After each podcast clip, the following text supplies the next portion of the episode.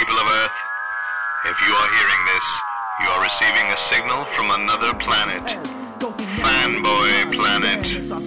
Watch anime chicks with inflatable breasts. You might be a Trekkie. Sit back and watch as the Uber geek goes and kicks it up a notch. Turn to the letter F in your dictionary and add this word to your vocabulary. Take a look, cause I'm the real McCoy. Damn it, Jim, I'm not a doctor, I'm just the definition of a fanboy, baby. I'm a nerd overdrive, I will always survive. Fanboy, baby. Listen up, fanboy.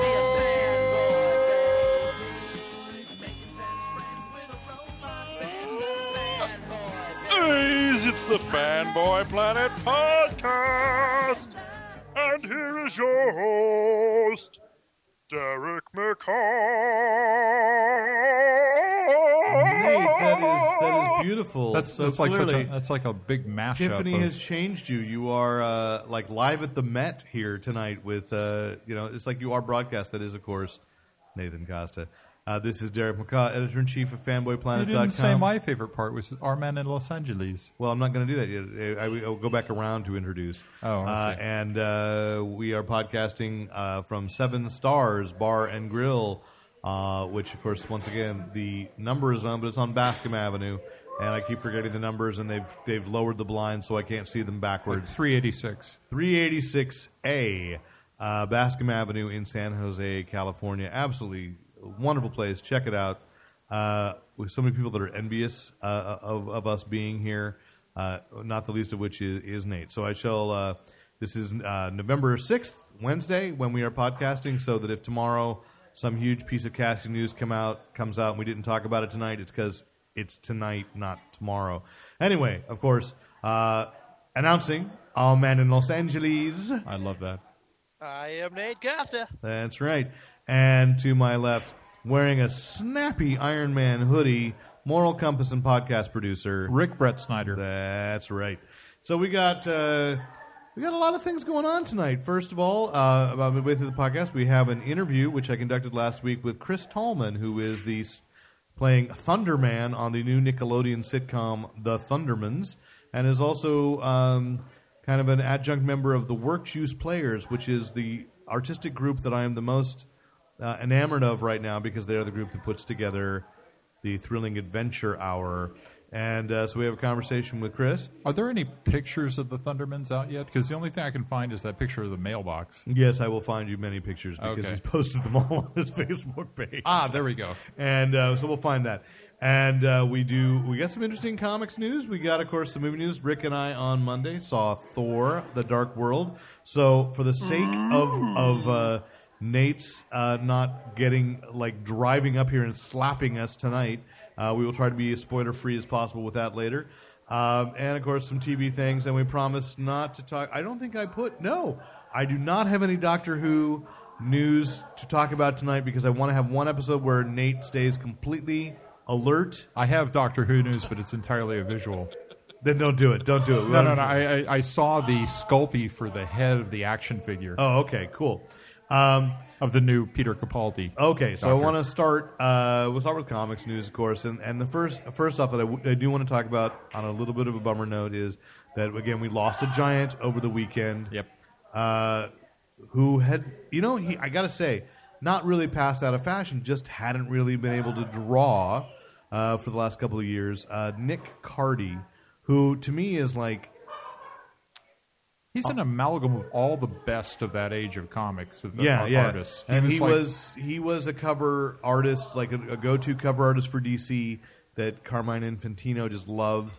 But what I say I noted was that really, even before seeing Jim Aparo's work on Aquaman, like Yeah. later in Adventure, Yeah. it was the early Aquamans was Nick Cardy's artwork, and so I was very familiar with his work from that. And Teen Titans, he really, really determined the look of the Titans, and was one of those few artists that made teenagers look like teenagers. He always did the, the big reveal covers with with a style that nobody's ever been able to capture. I mean, Yeah, just a fantastic draftsman. And he's one of those artists I like to point to when people think about comics art having been kind of like primitive in the Silver Age, and I, which is wrong, but people Yeah. think that. You point to someone like Nick Cardy, and it's so it's so uh, so perfectly with it, if I can say. And um, But he did. He did do. I'm. I'm thinking back. Most of the books that he did were almost like B-list books for the time. He didn't do Batman. Well, no, he did do Batman. he did some Batman, but he did yeah he did Aquaman. he did Teen like Titans, House did of Mystery and Teen Titans, Bat Lash, uh, and, Champions uh, of the Unknown, and you know, and I'm not sure. Challengers of the Unknown. Challengers of the Unknown. And I think that uh, Chris Garcia, who unfortunately couldn't join us tonight, but I'm sure he's just still probably really jet lagged. Uh, he will be for a couple of years. Yes, his beard's still in another time zone. Um, that uh, he was saying like uh, Tomahawk, and I don't remember because I I didn't really read that many original Tomahawks, but uh, I think it's possible. Uh, you know, that there might have been some Tomahawks that uh, Nick Cardy did. He was one of those like Joe Kubert, just an all around. You know, the guy that could draw any any time period, any setting, just really good. Which was great for Teen Yeah. Titans because Teen Titans, when Bob Haney was writing that book, that thing went all over the place. Yeah, So yeah. great, great artist. Uh, passed away at the age of 93. And I think it's interesting to It's a just- good run. It is a great run, uh, but it's it, it's interesting to see like how the world has changed. And in, in, in, in, in Facebook, it was I was seeing notifications on Sunday like, oh, he's in a hospital. He does, you know, and they, and I think Mark Evanier said, you know, he's all alone. But I thought, in reality, he wasn't alone because the entire like comics community kind of like mobilized on Sunday night to be aware and, and spreading the news. Nick's in the hospital, and then he passed away. And he, you know, he was it was basically on hospice care, and was was at the end. But but yes, probably maybe no family in the room with him at the time, but definitely a community aware on Sunday night, and absolutely mourning instantaneously, you know, and out there. And I think that's one It of is, the it is one of those wonderful, sad things about social media is that we're aware of these things right away, but we honor them right away too. Yeah, yeah, yeah. And we do it all as a clan. Yes, and uh, so uh, we honor his passing and say really there was a somebody just did an art of Nick Cardy hardcover. Um, might have been TwoMorrows that did one a, a couple of years ago. So if you can find that, totally worth picking up, and definitely picking up a showcase of golden of the you know original Teen Titans or the showcase of, of Aquaman, which is his work. Just some great stuff. So you know you might want to pick that up this week and see what we're talking about. Let's talk about the new. Marvel did something pretty groundbreaking today, although not re- Today? Uh, well, um, they did uh, announce, uh, or officially, I think they announced yesterday, but the press release officially went out today that the next version of Ms. Marvel, because you know, Carol Danvers became Captain Marvel officially, so this new Ms. Marvel Oh Lord. it's a New Jersey Muslim teen, and the writer will be G. Willow Wilson, who is a Muslim American novelist and comic book writer. She did that Vertigo series Air a few years ago. Interesting. Interesting writer, really interesting writer, and so they're really taking. Uh, I, you know, I mean, it's a bold. Granted, I want to say, granted, we've kind of forgotten because he didn't become that popular. The new Green Lantern. Yeah, I was just gonna say, what happened to the was also- Muslim he's Green still Lantern? around. He's still around, but Is he in any of the books or yeah, I think Was he's he still in in Justice League. Justice League? uh, America. I think he's still there, um, what about that new um and he's Steve- somewhere in the Steve Green Lantern Trevor's books. lo- led, led group? Uh, I didn't read that last week yet, so I don't know. It's Argo. It's possible. It's par- It's possible. So um, we'll see. I think she's a good writer. I read Air. It was a very interesting book, and I think it's just really good to. I mean, you talk about diversity. There it is. You know, a Muslim, a Muslim American woman, uh, a young girl, could be a very interesting viewpoint into into a part of American culture a lot of people don't know. Yeah. I'll be very interested to see how it sells. I'll definitely pick it up, and I want to, you know, see how it goes. She made her first appearance today in Captain Marvel number seventeen. Is she a Muslim American? Yes, or is she New Jersey okay. teen. Okay, New so, Jersey. So you know, the joke is probably the more controversial part is she's, She's from, from New New Jersey. Jersey, yeah. Uh, so we'll see. I love your Uh, accent. I don't know. I don't want to talk about it.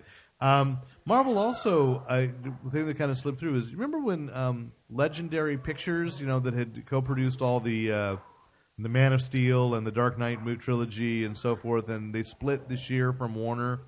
And they, a couple years ago, they started a comic book line. Uh, you know, they Vague did, they did. Holy Terror. They released Frank Miller's book, Holy Terror Okay. and they released an ongoing series with uh, Simon Bisley art called uh, The Tower Chronicles. And um, apparently they realized that, like you, uh, nobody else noticed that they did it either. So uh, starting next month, they're uh, being distributed by Marvel. It's like Tower Comics. We're the ones that make you nod thoughtfully. Legend, legendary comics. Legendary Comics. Legendary Sorry, comics. Tower, yeah. But uh, Tower Chronicles was the title, Right. and now it is being released through Marvel, so that it appears uh, clustered in books you want to buy uh, in the Diamond catalog. So, uh, kind of interesting that Marvel's taken that step. So we'll see what happens with that. It's not the first time they picked up other, Im- you know, imprints because they had done the, I think, one of the last versions of the Dabel Brothers. That's how they got the uh, Anita Blake Vampire Hunter uh, books down. Right. So oh yeah, yeah, yeah. yeah, yeah. So kind of interesting to, to see. I think I read the first issue of Tower Chronicles looked really good, and then I just lost track of where it was. So maybe this, you know, if, look if it boosts sales, and I don't know what the deal is between them and Marvel, but it's interesting that they were a Warner Brothers affiliated company. Now they're with Universal, but they're going through Marvel for distribution. It's interesting. So um, also Dan DiDio over over there coming over to Burbank. Dan DiDio has confirmed that there will be next summer will be the uh, just the five years later event. Will be a month of all the books that flash forward five years later, and then there will be a weekly series continuing the DC universe five years later. What? I just want that to just settle in, sink in. What let it happens happen. five years from now? Do we just not get books for a little while? Or we get reprints? we're we we're gonna step into a time warp, and uh, you know, yeah. Five years from now, when it's the uh, the brand new Fifty Two. Ten years later, um, yeah, um, right. Five years now, they'll do five. Five years. Five years from now, they'll do five yet years another, ago. yet another revamp. Uh, yes. Oh no, you thought this was the real universe? No, No. This is the one that's going to be the real universe. Of course. So we'll see what happens there. Earth cheese. That sounds good. Um, but maybe just because I only had one corn dog, I'm still a little hungry. Um, so let's uh, let's go through the part of the evening with the comics where we just take. I like saying stacks of three. Nate, did, you get to go to Earth two today? You're a working man now. No, yeah.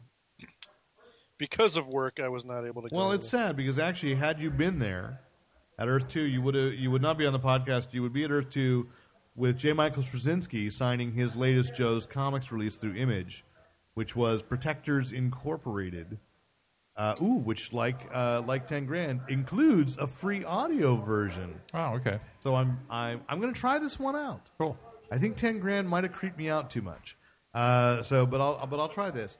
And Did I- you did you listen to? no, Ten I didn't. I was I was immediately too creative. I, I love ten grand, and then Yeah. and the latest issue of that came out with a new artist today.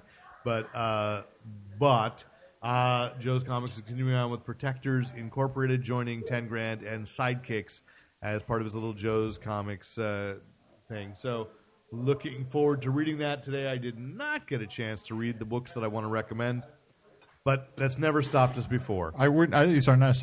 These are noteworthy. I don't think we're recommending any one of these, unless we already recommend it. Nah, they're more. You're right. They are more notew- noteworthy. Last week I managed to read all three, so I was able to recommend them. So you know, that's you're right. It's a different situation. Because I left four books on my stack because we both decided it was worth commenting on Earth Two, being there's a new writer on it this time. Yes. Even though it's got uh, the Batman on, which you pointed out it was already in the annual, but um, And the writer is Tom, Tom Taylor, Taylor.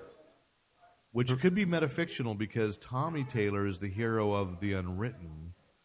Interesting. So I think he stepped out of Vertigo into Or maybe James Robinson's DC. still writing it, and he, took his name no, off no. of I it? think Tom Taylor is a real person. I, I it's too. I've heard he's name. made I've heard he's made convention appearances. Yeah. Yes, and his real name is Harry Potter. So uh, go ahead. So my first real book is uh, again uh, my man crush Jonathan Hickman. Uh, God is Dead, issue three. Uh, this I is disagree with that premise. So cool. It- It's not necessarily written for you. No, I'm just kidding.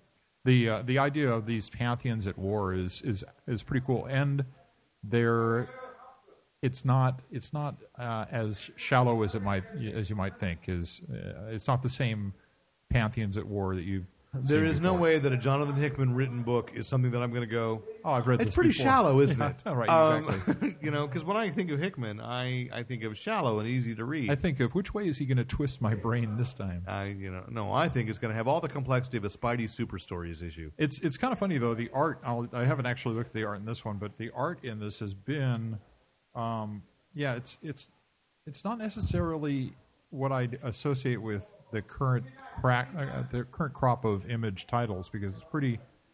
It's Isn't that not an image book?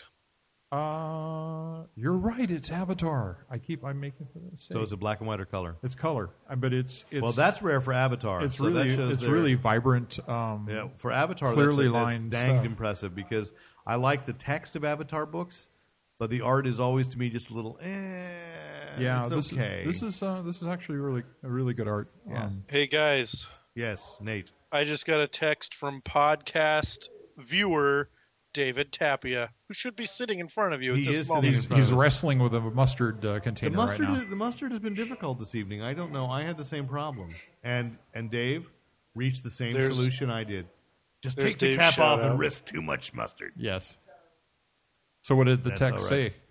Hi. It said, "Hey," it said, "Hey, I'm at the podcast." There you go.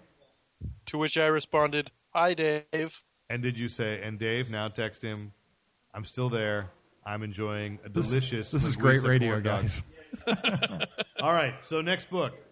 Uh, I was going to throw out there the, just to, to point out the next uh, latest issue of East of West, which we of course have raved about East of West. But what I really love is last issue number six. He started a new arc, and you know I thought that with the first collection, which is now available as a trade for a reasonable price, like under ten dollars from uh, Image, um, that it was you know this driving forward story. Whereas he goes completely left field with this new arc, and you can and I can see already how it's going to tie into what he'd established in the first. But I really love that he's taking the time to build a world, not just build a story. And so uh, Jonathan Hickman again. So we just love Hickman, uh, and of course Nick Dragotta on art. Just the cleanest, Beautiful, coolest. beautiful uh, book. it's like So happy with this. yeah, very lightly toned. definitely one of my favorites. Yeah. I picked up a reprint book called Shield Origins, which is inclusive of a lot of a number of newer stories that explain the current state of Shield and Nick Fury in particular. The last, uh, it starts with the last issue of Battle Scars.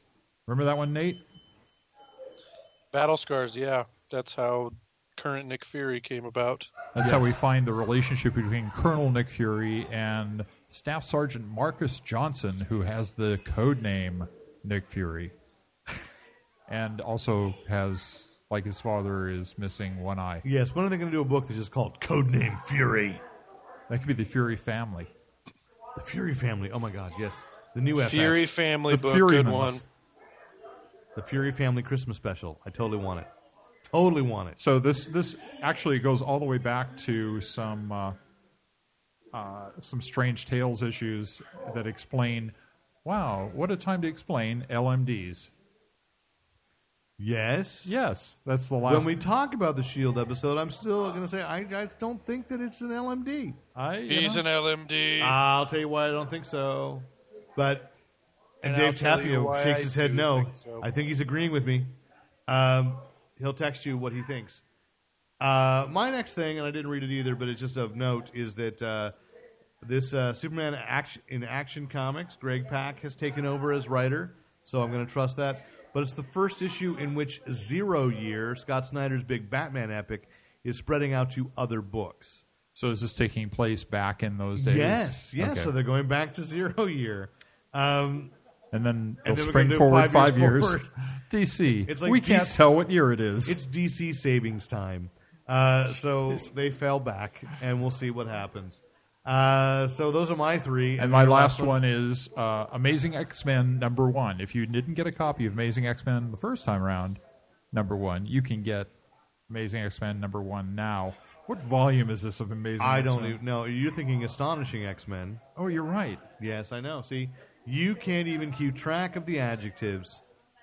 It's amazing. It's it's or maybe not. It's Uh, uncanny. it should be the Amazing Spider-Man. Uh, It's true. Anyway, but this one, uh, it does feature Nightcrawler. It's definitely a nod. I look at that cover and I see it's a, a, a nod back to like X Men, Uncanny X Men number one sixty five or so with the Bamfs. yeah. And you know, so But uh, looks like you got North Star in this and uh, Firestorm or Right. Firestar. great, North Star and Firestar. great.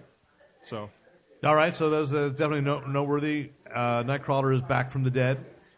yeah, it And- starts off with him in Finally. heaven. Oh, hmm. Finally, I know you're right. How many years has he been dead, Nate? That's been that's a pretty good run for death. Five or six years, isn't it? Has it been that long? No. I'm pretty sure. Well, didn't he die in Messiah Complex? I think so. When was that? Like three years ago? that was a while back. That was when I was actually reading X Men. That's the problem. We Yeah. I no longer am reading X Men. So we can go to movies, shall we? Uh, last weekend, I went to the movies. You did. Last weekend opened up Ender's Game, the hotly contested adaptation of no, it's the the adaptation's not hotly contested. No. Uh, of the controversial sci-fi author Orson Scott Card. And first of I'll just say, let's forget about Orson Scott Card. How was the Yeah. movie? Arguably one of the classics of science fiction. Yes. With you know one of the biggest twists. Well, a twists. Hugo and Nebula winner in the same year, and Yeah. then the sequel, uh, Speaking for the Sequels. Dead, won the Right. Hugo and the Nebula the next year. So he, Yeah. he's the only author so far to have won both of those major awards back, Back to to back, back. two years in a row. Yeah, no, it's uh, it's no doubt that these are these are wonderful stories, and the idea that Ender's Game had been thought for a long time to be unfilmable. That Yeah. was that was the the terminology uh, that I think that term was invented for uh, Ender's Game because just uh, when you think about what goes on, you had to wait until special effects and CGI could cap- catch up with what had been envisioned in that book Right. this book does distill down all the essential parts of the story. Everything you would want, would you you would consider undetachable from the uh, from the storyline is there. Um, the stuff that they cut out is entirely uh, okay. I'm o- entirely okay with that. That they made a movie in un- just under two hours. That Yeah, that I hour didn't, 54. that people just didn't think would be uh, caught. And when we get past it a little bit, I can talk about a couple of things that I, as a as somebody who's read the book probably a dozen times, um, felt could have been handled a little bit better. But especially if you haven't read the book, this is just a great film to go and watch. It's it's a science fiction film that that will uh, that will bring you to uh, bring you to the joy that you want out of the story. A second. I think a lot of people could agree that. It was number one over the weekend, wasn't it? Uh, but like you know, for whatever that's worth, twenty-eight point something million. Yes, it was Not number as high as they wanted, but it was uh, it was all right. So So uh, we have uh, somebody jumping Dave on a microphone out there for a moment. Dave, did Yeah. you see the movie? Hi, this is uh, David Tapia. and Nate, text Nate him back. Tell him no, me. he's not. Okay, what? Oh, we're the problem is. I set these mics up. Uh, yeah, no problem. Sorry to send a photo bomb. I just wanted to comment really quick on the uh, Ender's Game stuff. I did go see it, and I did not read the book. Okay, prior so to that's good it. to hear. So I thoroughly enjoyed the film. I thought uh, a lot of the characters were very, or did, a lot of the actors did a fabulous job. The special effects were amazing. Um, there's a few things that I had some issues with, but um, I We're, don't. we're trying to stay really spoil free, Yeah. spoil free, and I really couldn't go into Yeah, a number of things. But uh, but overall, I, I, I walked away very uh, you know with money well spent. So, So there you go. Someone Yeah. who has not read the book responded. Well, that's that's good. I was trying to convince my kids to go see it this weekend, and we just could not make it work. Um, I got to take that mic out because it's it's just gonna it's gonna blow the speaker again. ugh, okay. Um, let me step one on. thing we did we did see uh, together. Uh, we'll try to be spoiler free because Nate didn't get to see was Thor: The Dark World, which opens this Friday. Although it opened in England uh, a week ago, so um, you know we're behind. Marvel's doing that to us. Let's not forget that pretty much none of our listeners got to see it either. That's true. I know, That's Nate. true. So Our we're- British listeners did. Yeah, All, three, of, them. Ah, Jinx, owe me a Coke next time I see you. All right. So What uh, did we see, Derek? We well, you know, so we did see Thor: The Dark World, and That's right. We'll go as spoiler free as possible. Just say Yes. there's a replacement, Zachary Levi, in the role uh, of uh, Fandral, Fandral. Fandral. replacing an actor no one really remembers who played him in the first one. Right. Uh, so I would say that definitely after watching Thor: The Dark World, I wanted more Fandral. I want a Fandral movie. I don't know if it's worth the Fandral movie, but I do. I, I want I some will stand Fandral. by. I want Fandral shorts in the uh, I totally Blu-ray. want. I totally want Agent Coulson to go on Agents of Shield to walk into a bar and see Fandral trying to pick, pick up mortal women. That would be I, cool. I, I completely want that. not, Uh, not not trying to. Oh, succeeding, picking yes, up yes, mortal women. And there is a, stunning sword fight. Uh, he'd be fantastic. Um, Who would be sword? Who would be, who would be sword fight with? the swordsman. Oh, okay. Yes. Uh, so uh, or I heard you were here, Coulson so I brought likes my sword. Coulson likes defense. Uh, I thought definitely, as is to be expected, the movie really came alive every Loki scene. Tom Oh, yeah. Hiddleston Oh, just yeah. knows that. Knows Have you seen the little the little the Comedy Central short with him and little kids making fun of the phone They're commercials? so yes, good. that's so great. Um, so definitely, not one over there. There are a few tie-ins to other places of the Marvel universe, which I thought were very effective. This this movie more than anything, I, I was thinking the other day, why did I enjoy this so much more than I I liked the first Thor movie?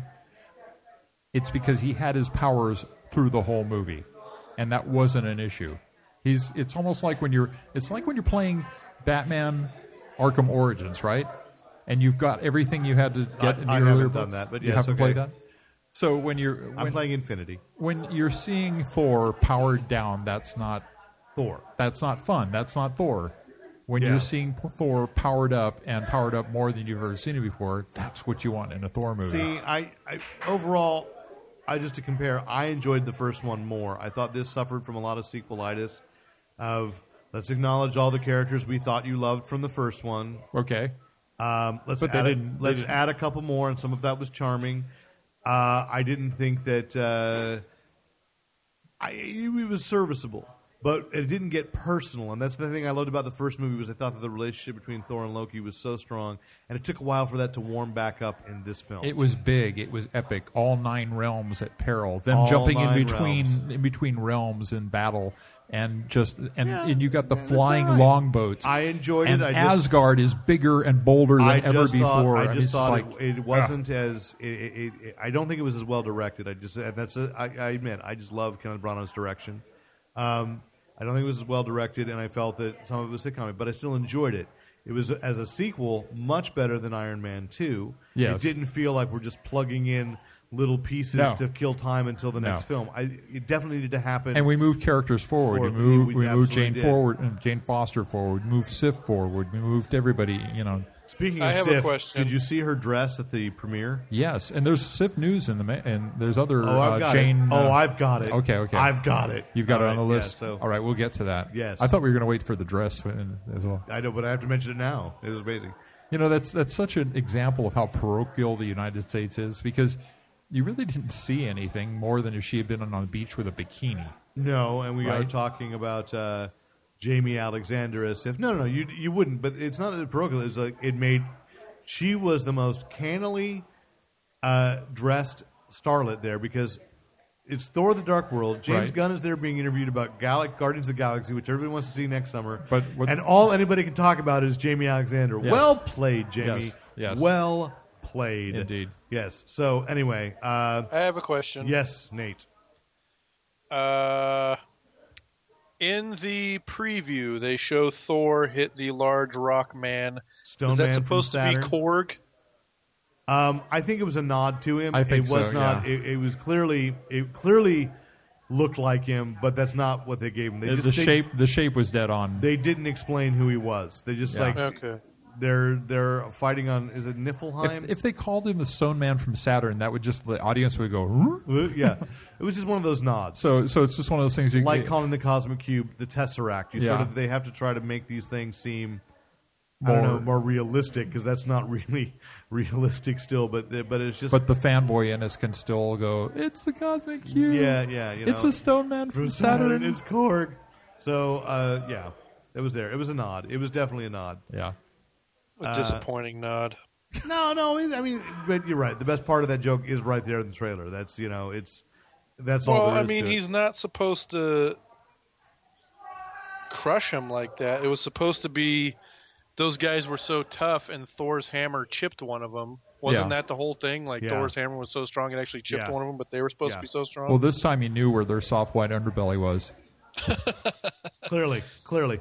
So, the, but the only the other thing I want to mention about the about the movie, it was a lot funnier than the previous one. They had a lot more jokes that worked, and But, I think a lot of jokes that didn't. And that but was I my think problem. I think the real problem was the jokes were good, but they were happening. A lot of them were happening at the wrong time. yeah. Um, so it, when it's a really tense battle, you know, worlds hanging in the in the balance, it's not a great time to make uh, you know, daddy Yeah. joke. Yeah, uh, so I mean, I think there were some great, there were some really good things about it. I enjoyed it.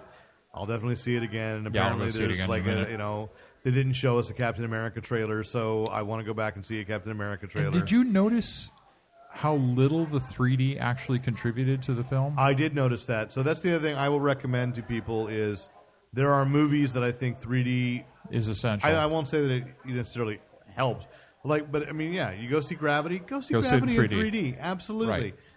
See Thor: The Dark World in 2D. I don't think they did a dang thing that needed to be done in 3D. Uh, it- and I never felt. Watch it in the deuce. yeah, it was. I it never was- felt like, oh, you know, it, it wasn't. It wasn't. A It wasn't Good, bad, but it just did. They kind of phoned it in as It- far as it- making things pop, and it just was there, yeah, and you had to really concentrate to even notice that it still was. yep. So I, yeah, I, And Ender's Game isn't even done in 3D, which I would have thought with with the huge I know battles I know. in space well, they would have definitely done that. Supposedly, is kind of passing out, and we'll see.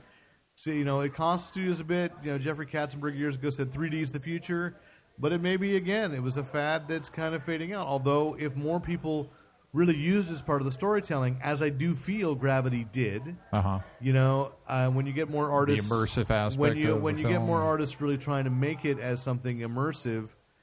But the problem is, artists are rarely the ones getting to those kinds of budgets. And the funny thing is, with the with these films being post processed into 3D, most of them being not shot in 3D but Right. post processed, it's something that they could three years from now come out with Ender's Game in 3D. Sure. Um, yeah, just like they, you know, they did Little Mermaid in 3D, and they didn't release it Star theatrically. Wars. It's just on Blu-ray. So, Yeah. um, I don't know.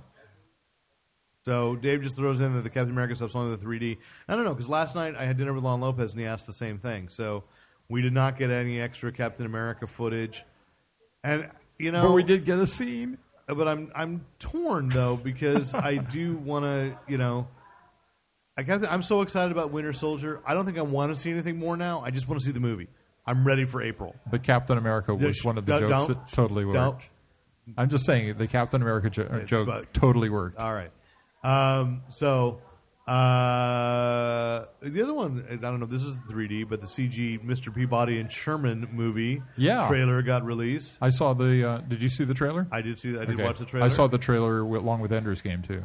I thought uh, I saw the trailer online, and I thought, oh, it actually. Looks cool. Yeah, I didn't feel forced. I think by making it all CG instead of like live action, Yeah.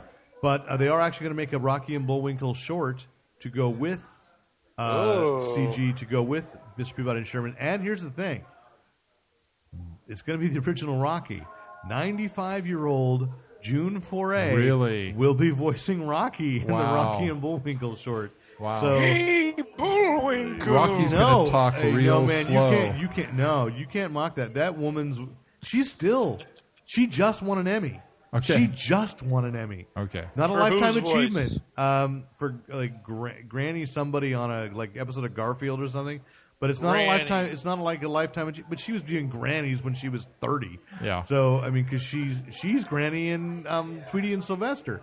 Uh, you know, so uh, No, I think that's great. it, I- it, it's she was always cute to see. there are some things I just Wasn't won't her, she and her husband? Didn't they both do voices? Uh, you may be confusing her with Stan, uh, having been married to Stan Freberg. No, uh, no, I don't think so. I don't. I don't think so. I don't think she was, unless. mm, I'll have to go look it up. no, I, I, I, I don't know. But Stan Freberg's still pretty um, vital in the industry too. Yeah. and they work together a name? lot, and that's why I think maybe Maybe they just appeared on the they- shows together and they did voices do a lot together. Still, What was her Okay. name? June Foray. So, uh, and, and then uh, I didn't get to chance to download and look at this poster, but I Frankenstein, which seems like a, an attempt to make a an, I saw the film preview. an interesting take on Frankenstein as a superhero. Uh, uh, the More- Frankenstein it's monster almost a like superhero. he's Frankenstein as the as the private investigator detective type character. well, that's Oh, it reminded me more of. I actually I went and read the first issue of the magazine, which is available online. Mm-hmm. Um, yes. You sent you sent the link, and I didn't get to follow that either. Yeah, it's uh, what's the name of the company? Darkstorm Studios. Yeah, and they have the first issue available online. You can read it right there in the web. And he's more like uh, he's kind of like the goon, really. He's kind of like a dark side uh, good guy who who just protects people. Which tells me Dark them. Horse, not Dark Storm. Dark Horse is going to be really ticked because they have so many characters like that that they're trying to develop, and it's like every time something like this comes along, it's Yeah. like that knocks out because they have that one that Steve Niles wrote, Cal something, uh, you know, um, that Thomas Jane was interested in playing for a while. Um, oh, why I'm blanking because it's a good series, a supernatural detective. Uh, you know, so anyway, uh, it's interesting. Aaron Eckhart playing Fra- the Frankenstein monster. Yeah, the, the the magazine's almost almost a little bit comicky. It's a little little bit funny. He's he's kind of a snarky, makes I can comments see like that. Eckhart wanted to do But that. Eckhart Eckhart's much more stoic, and uh, the the the villains, the, the the the two races that are at war, are like over the top. Uh, well, and he just dangerous definitely looking. wants to have a fun uh, franchise. Yeah. Eckhart deserves a franchise. Good looking guy. Um, Disney announced today that Jon Favreau, no mention of of the movie he was supposed to develop, The Magic Kingdom, that was like a night at the museum set in Disneyland. right. Uh, said they announced that they're going to go forward with a live action Jungle Book to be directed by Jon Favreau. Wasn't there a live action Jungle Book already? That wasn't by Disney though, and it Oh. wasn't with the way their take on the characters. You know, they're doing live action. The Maleficent's coming out, Right. Cinderella's coming out, so they're doing this live action Jungle Book, and I suppose Favreau would do a good job with it. I just I don't know why we're doing a live action Jungle Book when there's a really good animated film, but I don't know why we're doing a live action Cinderella for that matter. Yeah. Maleficent at least seems a different twist to have Angelina Jolie. Sure, sure. her You're telling it from a different point, of view. Yeah, but we'll see. Uh, let me go back to Jaimie Alexander, shall I? I think we should. Okay. Aside from her dress, she said she's been talking to Warner Brothers. Mm-hmm. One, she wants to she, says she wants a sif- solo film. Uh, she's definitely on board for Thor three, but not if she's been talking to Warner Brothers because she's kind of claiming. Uh, the rumor is, of course, that she's talking to Warner Brothers about being Wonder Woman. Right. Rumor pops up today that Olga Kurylenko, who had been in Hitman, uh, Quantum of Solace. things, and Quantum of Solace. Solace, uh, that she may have tested for Wonder Woman, and the and the rumor has popped up again that Wonder Woman will appear somewhere in Superman versus Batman. You know, I was thinking about this because I looked at both of them, and of the two, I'd give my nod to Jaimie. I, I think that she has. I like she that we're talking least- about her as if we do know her. Yeah, she- we'd like to have her at this table. I because I only want to say Olga. I don't want to have to pronounce her last name. Kurylenko. Yeah. Um, the I think that her personality that just comes out when her face is relaxed is much more Wonder Woman, and the Okay. other one just doesn't look doesn't give me the kind of uh, vibe from it. But neither one of them do what I would like to do. I would like to see a Wonder Woman that didn't pander to the starved, um, the starved beauty star look. I'd like to have a Wonder Woman who could let a little let, have a little more weight, uh, bring a little more weight to the Well, someone who actually looks muscular. yeah, somebody, somebody, because when you think about it, the um, the Wonder Woman, uh, uh, what's her name uh, from the TV show, Lynda Carter. Lynda Carter. Carter, um, was was more. She was not a small woman. She was not. She was a large, large woman, tall, and uh, she was built, of course, but she was also muscular. Yeah. a muscular build, and that's. I don't want to have to pretend that her power, her her the, Is all mystical. is is magical. You know, I want her to. I want to think she is that strong. Yeah. No, it's a it's a really good point. So Plus, I'd, I'm, I would like to have it be a better role model for young women who are not trying to get the thigh gap or whatever it is that you know. Oh please! I don't even want to. for. Oh my god! Yeah, I don't even want to talk about that. Yeah, yes, uh, dealing with that. Um, nothing solid on Star Wars this week. There have been a lot of rumors flying around, but um, I still want to go through. Nobody really knows anything. But a rumor that popped up about Star Trek was that Joe Cornish might be in line to direct Star Trek 3. And if you don't know the name Joe Cornish, here's the movie I want to send you to. And I, I raved about it a couple years ago. It was one of my Trying to favorite remember the movies movie a he few years directed. ago. Attack the Block. That's right. Attack the Block was such a great, concise, great building of character, great storytelling, and that's what I feel. Honestly, when I look at, I haven't even bothered.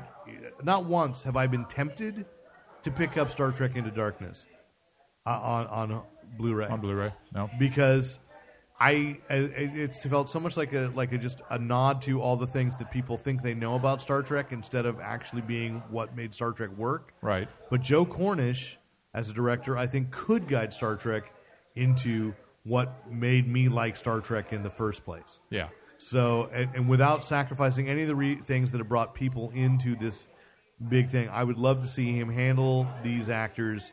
And he already has some history with Simon Pegg because Joe Cornish is also the uh, sometime writing Hot partner Fuzz. and, produ- and producer uh, with Nick Wright. Uh, Nick, yes, Edgar Wright. Edgar Wright. Nick Frost is the actor, but Edgar Wright, who uh, They wrote Hot Fuzz. they uh, Simon Pegg and, and Edgar Wright wrote Hot Fuzz, but Joe Cornish worked on it as well. Okay. he's worked with them, and Edgar Wright and Joe Cornish wrote Ant Man together. So um, I like the way you put that in the past tense, like it's all done. I want to believe I want to believe it's coming out next week. uh, it's not going to come out next week, but it's still. I, I'm still not sure where that is going to fit in the release slot, but uh, it will be interesting. I think it'd be fun if if they did Ant Man, they didn't tie it into anything right away. It was just like totally outside of the rest of the movies. I'd like that too because I, I was really so, well I I expected that for Guardians of the Galaxy I'm not going to get that um, you know like just out there and then and then at the end of Guardians of the Galaxy you'd see how that tied into everything else because I don't think it needs to be connected Right. but it's going to be because the Marvel movie universe But they can they is can totally discover him interconnected. later. But I'd like to have one Ant Man story where he's all on his Oh, own. yeah. It's one guy solving it, and you're not, you know, yeah I, I agree with that Shield isn't breathing down his Well, neck. I wanted, you know, and this will be the part where we slip over to television. So I want to um, take this as a moment to say, I, you know, last week, uh, last Saturday night was the official debut. They'd done a preview screening of this sitcom on Nickelodeon, The Thundermans. Yeah. So, uh, did you get a chance to watch it? no. Oh, well, cute, as uh, Chris Tallman r- reminded me. It's not for me; it's for my kids. But my kids love it. It's a, it's like every other, uh, in some ways, like all those sitcoms for Disney and and um and Nickelodeon. That it is the family dynamic, and clearly it is about kind the like kids. the Jetsons with superpowers. It's not. A, it's not about the parents. It's about the kids. The parents Okay. get their nice subplots. They're great, but it is about these twins who are 14 that have inherited their parents' powers. One is a wannabe superhero. One is a su- wannabe supervillain, and dealing with the Ah, okay. hiding hiding in plain sight as the Thunderman family. Not, of course, the children of the actual Thunderman. So uh, it turns out, though, that the guy playing Thunderman uh, and Mr. Thunderman uh, is Chris Tallman, who I used to do ComedySportz with way, way, way back when. Uh, and so uh, Chris uh, was kind enough. We finally nailed him down to a phone conversation, an interview with him about the Thundermans and about his time now joining the Work Players with the uh, with uh, Thrilling Adventure Hour and the, the Dead Authors podcast and more. so you got that pre-recorded. I've got that pre-recorded, So we should slip it in right here. slip it in right here.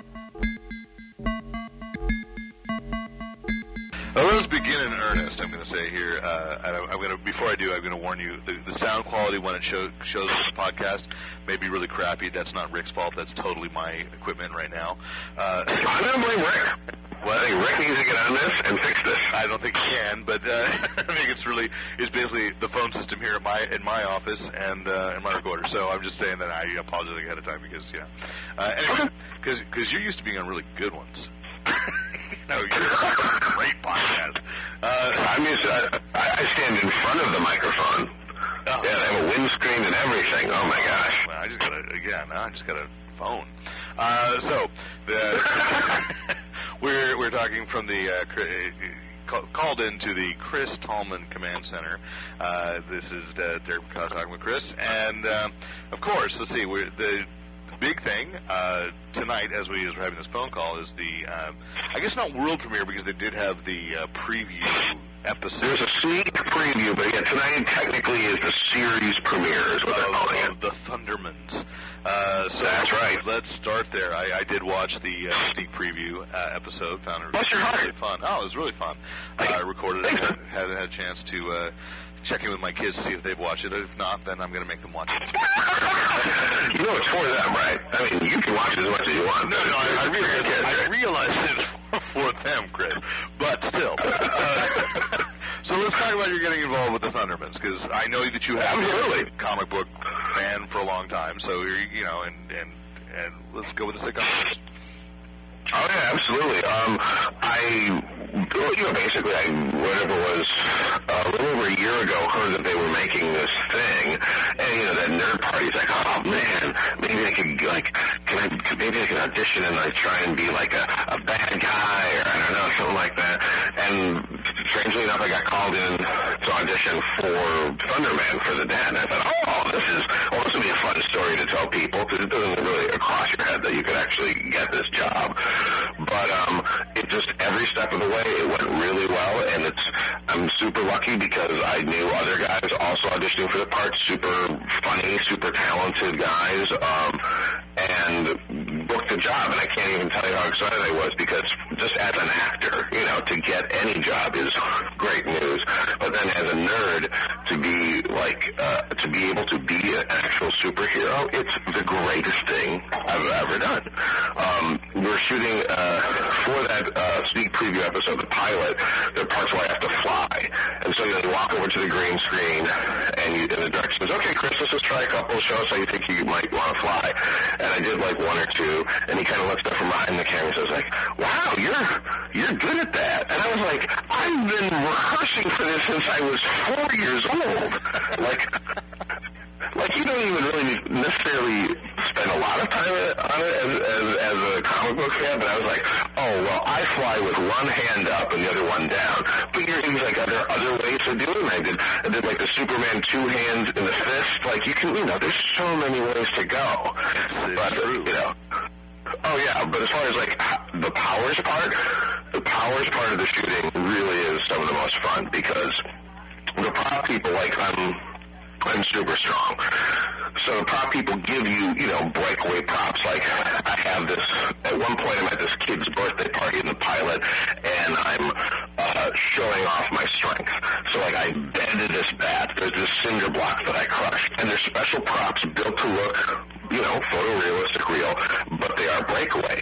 And that cinder block um, has the texture of an actual cinder block. Like you pick it up, it's not very heavy, but you put your hands on it, you're like, oh, this thing feels real.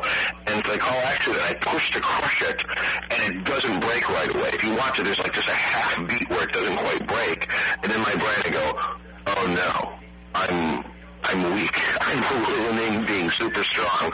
So then I just like turn on the gas and the thing just goes poof. It just explodes.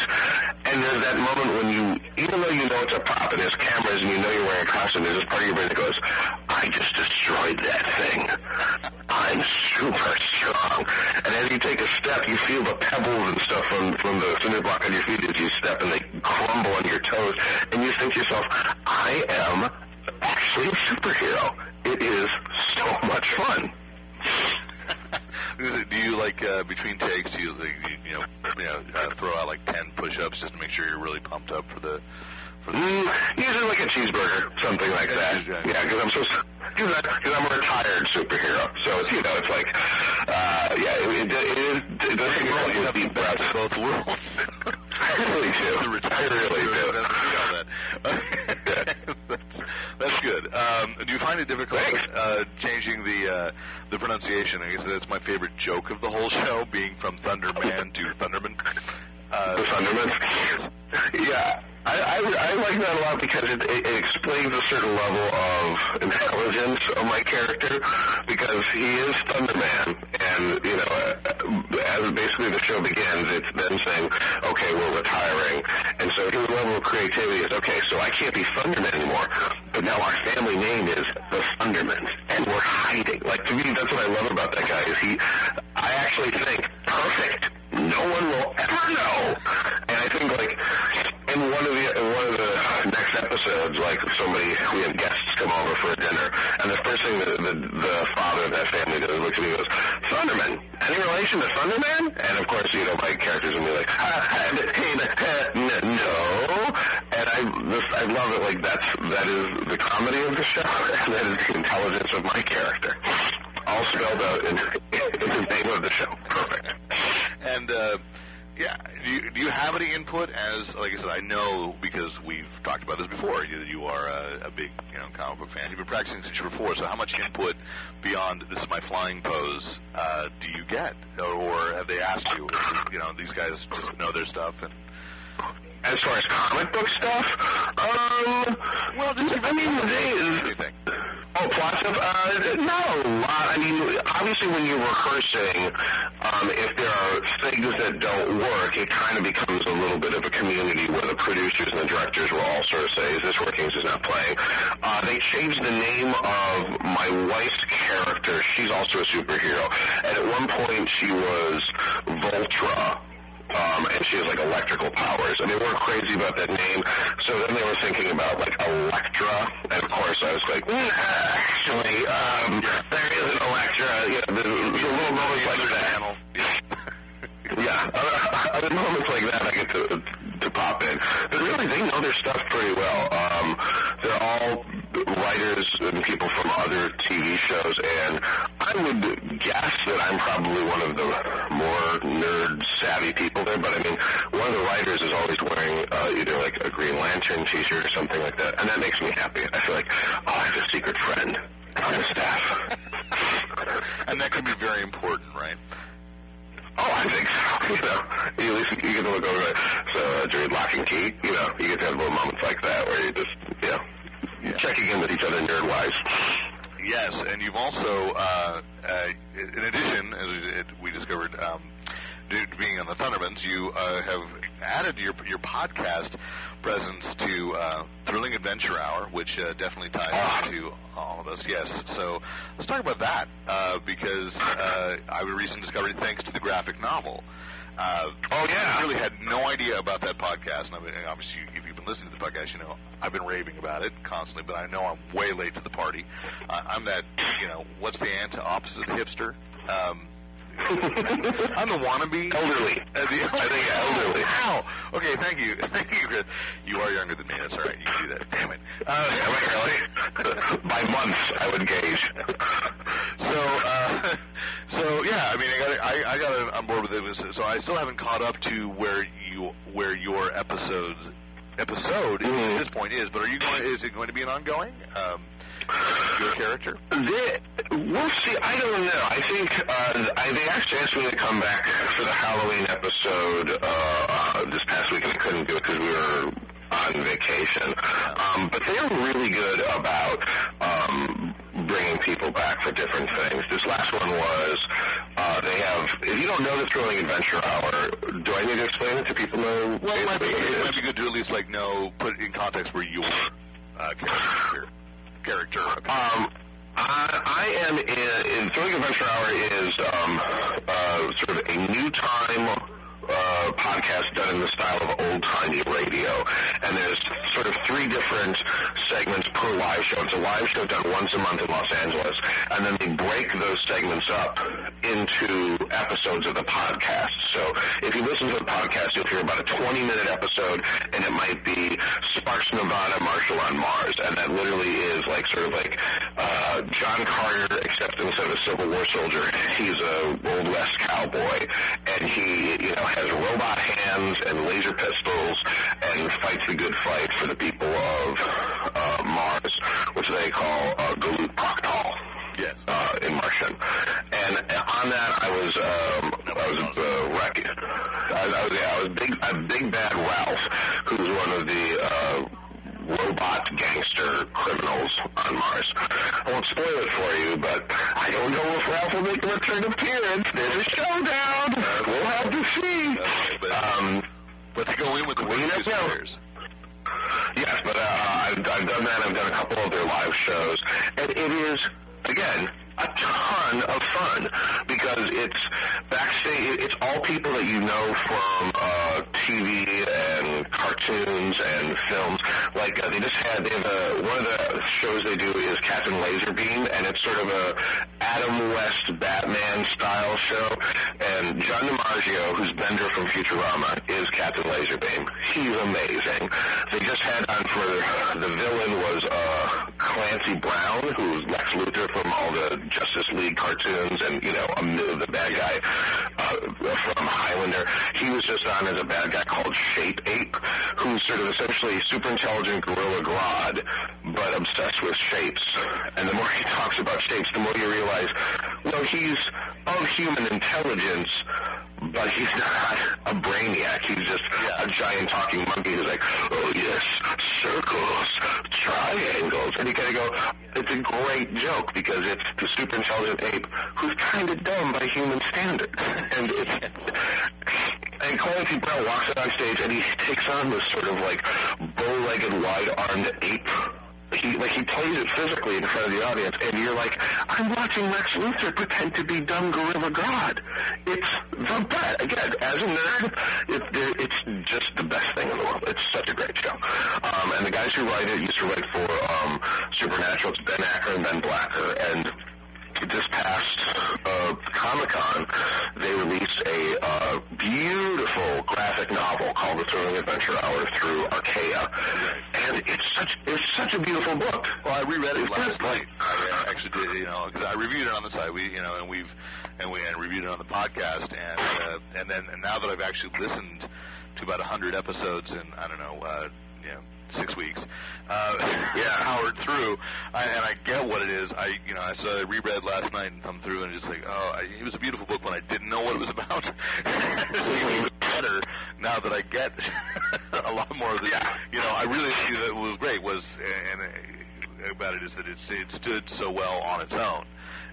Absolutely. Oh, you know, just just fantastic. So yeah, Yeah, it's it's it's, it's a richer experience for knowing what it is. It's probably a little bit like seeing um, uh, Serenity without having watched Firefly. You're like, oh, Serenity is a movie I love. But if you watch Firefly and then you watch Serenity, you're like, ah, yes, oh yes, now now I'm getting the, full experience. You've also recently guested on Paula Tompkins' Dead Authors podcast as Edgar Rice Burroughs. That's true. That is the that's the one that just dropped. Yeah, so Yeah, that- so talk about that. You know, because I think one thing is I'm I'm taking for granted, and I shouldn't. Um, uh, for listeners on the podcast, um, you know, Chris, uh, you and I go way back because of improv. Um, and way back. Uh, so, you know, back in Wisconsin days, uh, we crossed paths. Uh, yeah. 80s.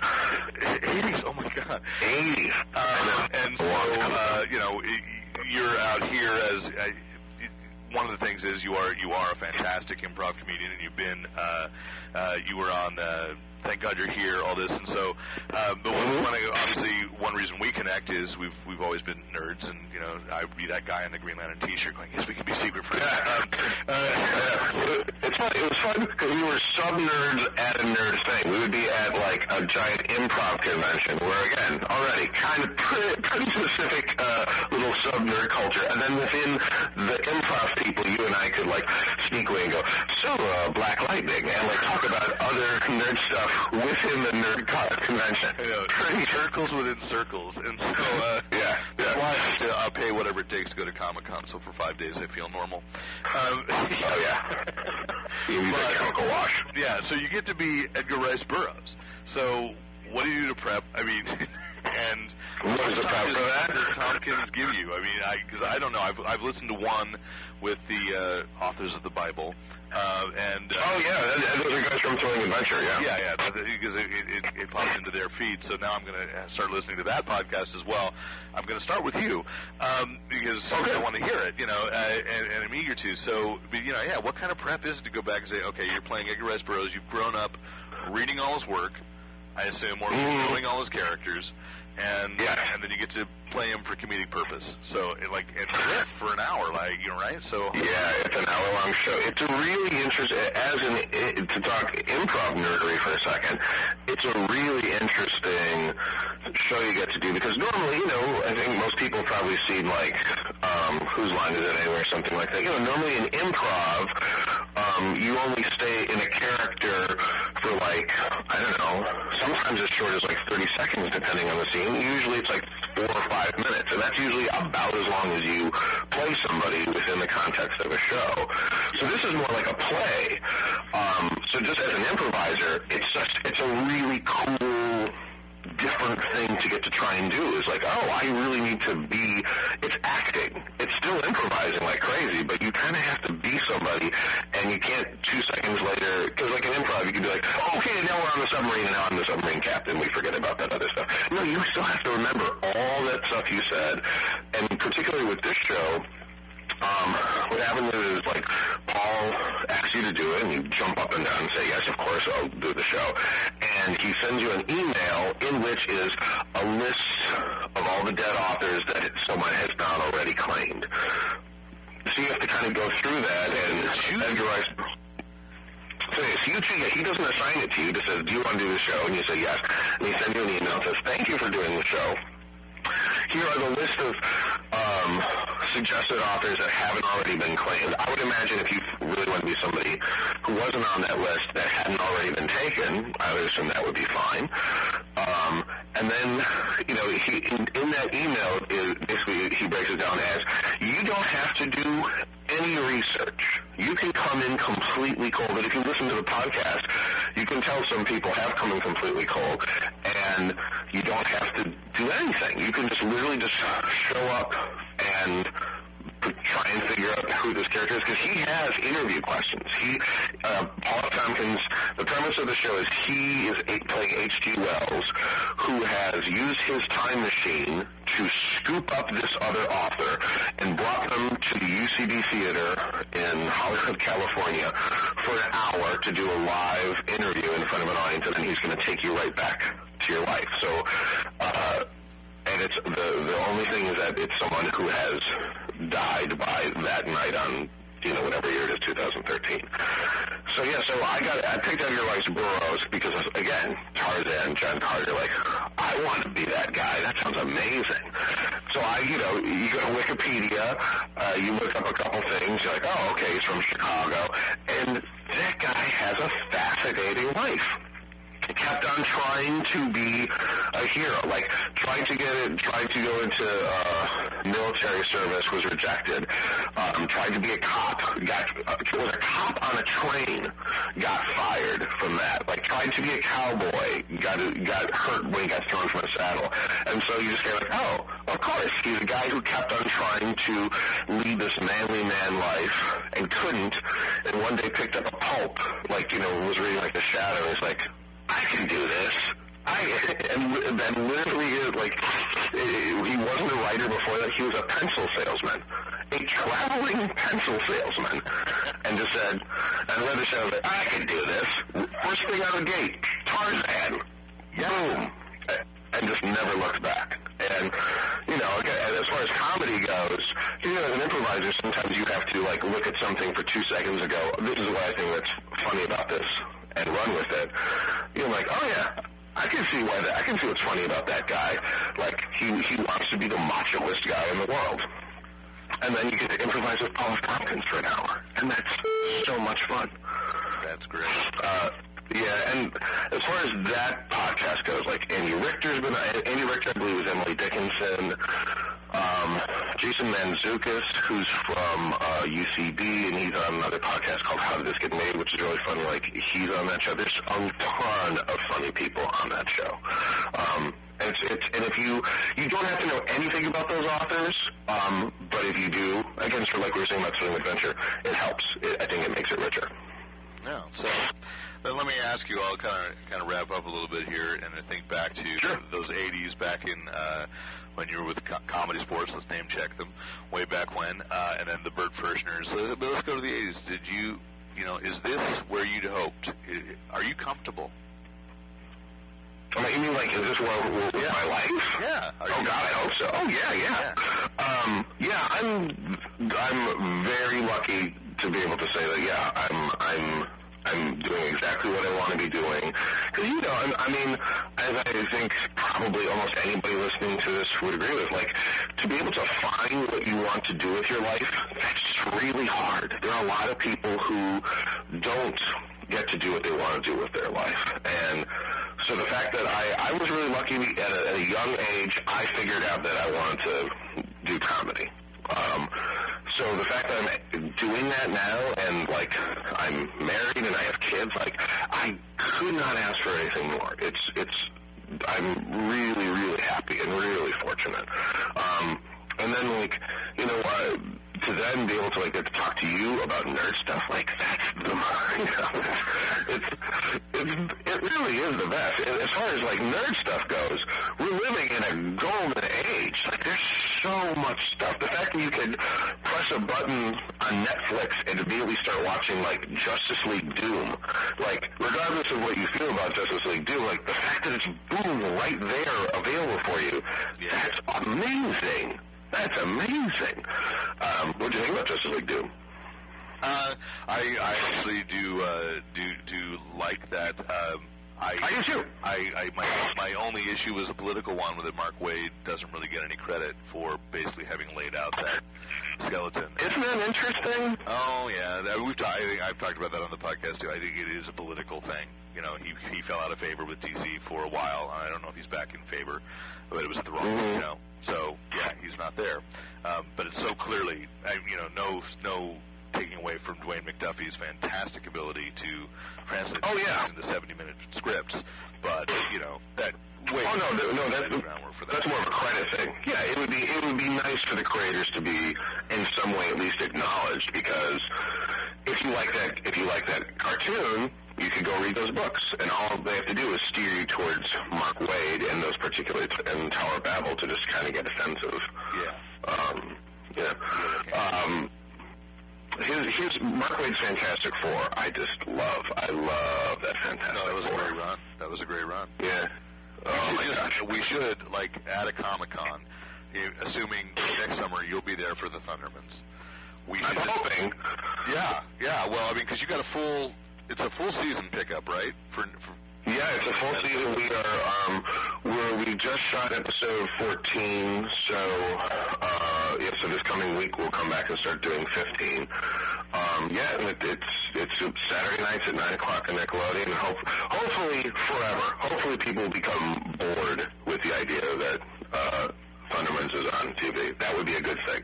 People are like, oh yeah, yeah, yeah, yeah. I know all about it. All right, well, very good. So at Comic Con, what we'll do, we'll sit down. We'll just well, we won't talk about anything you're actually doing. We'll just have nerd talk as a podcast. How about that? You know, Oh, God. Well, I, by the way, I really do enjoy the podcast a lot. I think it's really good. I love listening to you guys chat. I so desperately want to go to that restaurant, to the bar and grill. you anytime you come up here, I will I will buy you a linguiça corn dog. Oh, I want I want some like fried Ewok fritters or like some I don't know like Jawa stew. Like that's how far I wanted to take it. I want it to just be like full on Star Wars menu. We're trying to push it. We're trying to push it. we're, we're thinking you should at least start with an alcoholic beverage called the shot first. Uh, Oh, oh my gosh, that would be great. Every time you walk up to the bar, it's like, well, here, here's your Han shot. Just everybody gets one, like, because Yeah. everybody has to have a Han shot first. Oh, I love this. Oh, yes, please. Yes, please. well, you're welcome anytime. And uh, but anyway, Thank you. we will have you. Uh, we'll do we'll do this live with you in the same room because it's uh, we've got to. You're you're, you're too I love it. All right, man. Thanks Thank so you. much. Thanks so much. Thanks, guys. All right. And thank you for having me, and, and keep, keep, keep, kicking, keep kicking butt on the podcast. All right. Thanks. Bye bye. You bet. Bye. So that's it for the couple people listening uh, live. They have to listen to the podcast when it actually goes up, so that you can hear the Chris Tallman interview. Which I totally, by the way, uh, I take responsibility. My equipment sucked, so I realized the sound quality was not as great. That has nothing to do with Rick.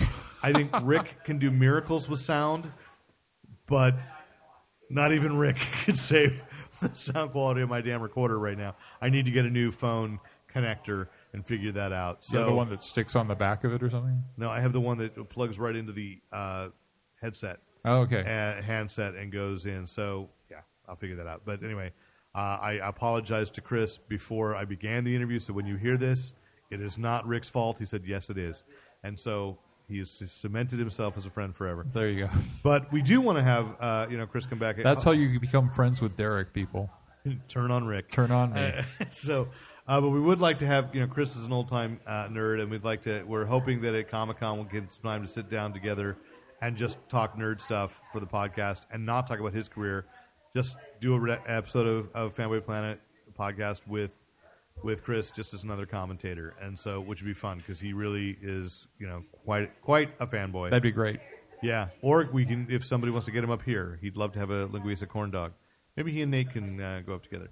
So um, Road trip. road trip. So here's some rumored stuff coming. Um, Max Brooks has confirmed that a production company has picked up the Extinction Parade for TV development, but it is not attached to any uh, network yet. You've been reading that book, I have been. It's a little slow going.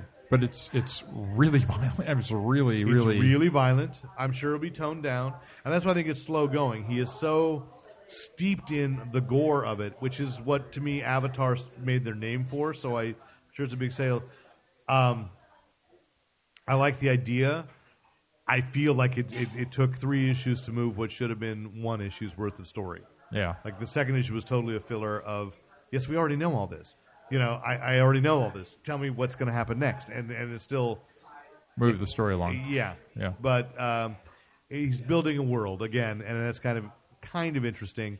We'll see. But I can see in television, someone's going to make him speed that up, and it's going to be a zombies. For those who don't know what the Extinction Parade is, it's what the vampires do when the zombies rise, and so it's a, basically a war of vampires versus zombies. Because the the the vampires understand that the zombie are eliminating the vampire food stores. Right. Right. It takes them a while to figure that out because they're all shallow, shallow beings, which makes sense to me too. So we'll see. Which does remind me. Did you see the Key and Peele sketch, Dave? Did you see that key about why vampires, about vampires being always having to be sexy? A hilarious sketch, uh, just totally exposing that. So it's online. I totally recommend that. Um, anyway, oh, TV drop. Of course, uh, it was announced yesterday that uh, the CW is looking to develop Hourman as a television series. That's an interesting choice. Did you read the description of it, though? I did, and you know, it, it made me two, think of two things. Wasn't there the whole thing? He, I didn't. They didn't really talk about the fact that he takes a pill to become. you, well, Our as I Man say, for- if you re- if you read my article analyzing it, oh, I didn't read your article. it seems. Oh, see, this is why I like it when people turn on you, because you turn on me. Uh, that uh, it sounds like the description is like early edition and true calling. Early edition was the guy gets a newspaper every morning that has the next morning's headlines, so he has 24 hours to stop some kind of disaster. True calling is she works in a mortuary and the Right. body The says, "Fix me," and she goes back 24 hours and fixes. So this is just an hour. So I can see it's like oh, somebody goes, oh, it's got the urgency of 24 in an hour. He has the uh, you know the character who they describe as uh, was a harried pharmaceutical analyst. They don't call him Rick, Rex Tyler or Rick Tyler. They identify that. Is that he's trying? He's becoming a better man, but he's gifted with the ability to look forward, one see disasters, one hour in the future. Now, which is really that's not the character that we've. no, that actually is the son. Rick Tyler did develop that ability to time vision to look forward And one what, hour. what book was that? in? Uh, in the l- previous to the last revamp, right. Rick had Rick had been an addict to Miraclo as well, and because of the android, again, it's all in the article.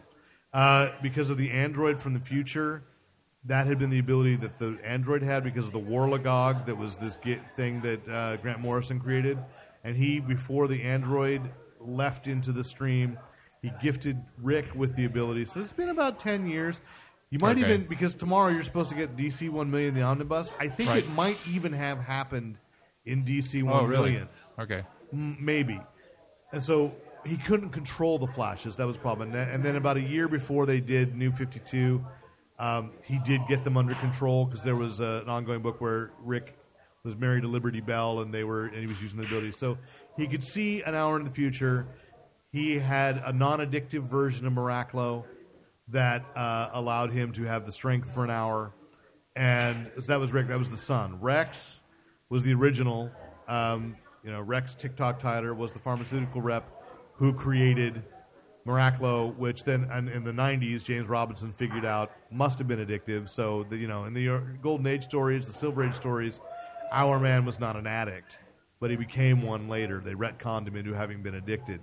So the description could be that it's a non-costume character and it's separate from Arrow and the Flash. Okay. But that frustrates me because the thing is that like Arrow has clearly, even though said they said they were not going to be the regular DC universe, once you introduce the Flash, once Right. you have superpowers, all bets are off. There's and the no- reality no is, going back. And the reality is, everybody wants to see the shows with the superpowers. This is my frustration with with with Shield Right. and it is the pretending that it doesn't have you know that you show a superpowered person and he's not in a costume. And it's you know come on. We've already we've already crossed that rubicon. We already know people are going to dress up. Let them Right. you know so i don't know if Iron Man's going to be but it did come on the heels of the creative team from warehouse 13 is updating one of our favorite characters from the pulps the avenger which has been reprinted under justice incorporated or no it wasn't it was, the novels were reprinted as the avenger Just had one more thought about Hourman. Hourman. our man Oh my God! Yes, it's the Hourmans. the Thunderman Hourman. Um, the Thunderman Hour. The the idea that they're doing some shows that aren't tightly connected to other heroes really feels to me like they're practicing. Like they've got Yes. to get a couple things out that are not big bets yes. and just it's almost like they're learning to make superhero shows. Well, yeah, because you have Gotham on Fox or in development at Fox. You Right. have Constantine in development at NBC. Right. You know Guillermo del Toro is still planning to make Heaven Sent. Well, now they're officially calling Justice League Dark, which is Constantine, Spectre, Spectre. Demon, Swamp Thing. Right. Um, you know, so But even even those aren't the big three. So No, and, and they can't get those right. So, um, although next week we'll see. The Man of Steel DVD is coming out next Tuesday. I do have a copy, uh, so hopefully I get a review up before the weekend. to Look at the extras. Um, you know, and we'll see. Somebody posted, somebody did an animated version, Man of Steel, the animated series, where basically Superman comes in and snaps everybody's neck, but it's all done in the Bruce Timm style. Nice. Uh, so, Nice. um, yeah, sad. But we'll see. I, I'm looking forward to. It. So Ben Raab is one of the guys from Warehouse 13 who's updating the Avenger as a female, Alice Benson, which is the name of the daughter uh, in the original uh, Avenger. Richard Henry Benson's daughter Alice was killed, and now they call it. This is a new phrase for me, but it's a brand new phrase. It's, but it's I've, kind of a stupid. But I'm phrase. starting to see it everywhere. Biopunk. Yeah. Well, we used to add punk to everything Yeah. to make it seem more But hip. it, what she has is something that has in the past been called cyberpunk, which Yeah. is the cybernetic modification of. and it's not the first time they did it. That that was the explanation when DC, you know, updated Doc Savage, and they had a two issue. I think um, the Avengers showed up in the Shadow when the Shadow went modern day for DC, yeah. and then they did a two issue. I think Kyle Baker was the artist on a two issue miniseries. I think it was more than two issues, but yeah, they had a they had kind of a Well, no, no, that, you're thinking first wave. No, I'm thinking Oh, way, okay. way, way back when. Ah, I see. Like in the 90s. The explanation uh, back in the 80s. Back in the 80s, the- explanation was they did Justice Inc. There was many issues. no, that was back in the 70s. Um, Okay. and they had uh, he had a computer thing in his in his back of his neck, and he would have cards that would uh, he would plug Adjust. The, the, they would then they would uh, electronically stimulate his face Yeah. and change it. So I liked I liked the basic pulp conceit that the guy could just push his face into whatever he wanted. I thought to that was do. pretty, and it made sense because like the the shock had deadened the, ner- the nerves that would move the muscles around, and so they became My two favorite exposures in the novels were like the one time that he that he laughed and he couldn't smile because his face was dead, and they see he's in disguise, and they go, "That laugh is so, so weird." Like they know it's the event. He's exposed as the Avenger Right. because he's incapable of smiling as that person. Right. And uh, when somebody hit him, and their fist, Fist imprint, imprint. stayed in there, and it's just like, oh, you know, that was a clever series. I can't remember the name of the actual. It was co-created by Lester Dent and Maxwell Grant uh, or no, sorry, Charles Gibson, who who wrote as Maxwell Grant Right. and had created the Shadow, uh, but it was written by someone else, but still under the Kenneth Robeson uh, name. So it's always you know touted in the '60s and '70s as from the creator of Doc Savage. And it's actually sort of. it's been uh, continued by Will Murray, who's written wrote a number of the Yeah, of yeah, the yeah. paperbacks, and then there have been three collections of short stories by noteworthy uh, modern day authors. Well, at least one from Moonstone. Well, books, all right? three are from Oh, all three. Okay. Yeah. Um, and Ron Goulart had actually continued it back in the '70s. The sci-fi author, Right, right. had you know, when they ran out because there was only like two years worth of of uh, Avenger pulps. So uh, there's a lot of stuff, and you can float around, go to a used bookstore, pick one up. It's great, fun, They're fast reads and, and, they're, they're really fun. and, and it's an interesting concept. He's got an interesting crew because one of his one of the members of the crew is black, and uh, um, two. This is Oh, husband that's and his wife, husband and wife team, right? Josh and Rosabel. Yeah, and uh, So I would say, you know, it was also pretty socially advanced. Uh, Yeah. You know, I mean, there's still a lot of there's Given still a lot still of a- bigotry in the portrayal of Josh, but the fact that they ex- that they uh, They're equal members of the and they're team. equal members is is great. You Yeah. know, so definitely. Um, and so we got that, and of course, uh, you watch uh, Shield, which next week will, I guess, be tying into Thor: The Dark World. is it next week or the week after next? I think it's I think next it's week. supposed to be next week, I believe. Yeah. So today supposed is to be, but the preview didn't look like it. today's the sixth. I thought it. I thought it said the I didn't get to see the preview. was the episode. Okay. Well, maybe they're waiting a w- so two gonna be weekends. two weeks so that That more would make people sense. That Thor. would make sense. because Uh, the preview sure didn't look like it was going to tie into. Okay. Well, I don't think it's going to be obvious that it ties in because I'm racking my brains and not, no spoilers here, but trying to figure out. At best, the connection has to be tangential. Well, They- and they said there will be no characters tying. In. Let's up- talk a little over. bit about Shield because Last night? the spoiler I want to bring up is something that happens in the first thirty minutes, so we're not really spoiling the whole show. Okay. we can talk a little bit about this. And my my big problem with the show so far, Okay. and that is that I think it is the Marvel Universe's um, Warehouse 13. That Mm-hmm. they're going around and picking up artifacts and dealing with the detritus of superheroes in New York, in the world. Um, the idea that the the problem this time starts from a Chitauri helmet left Yeah. over from the attack on New York.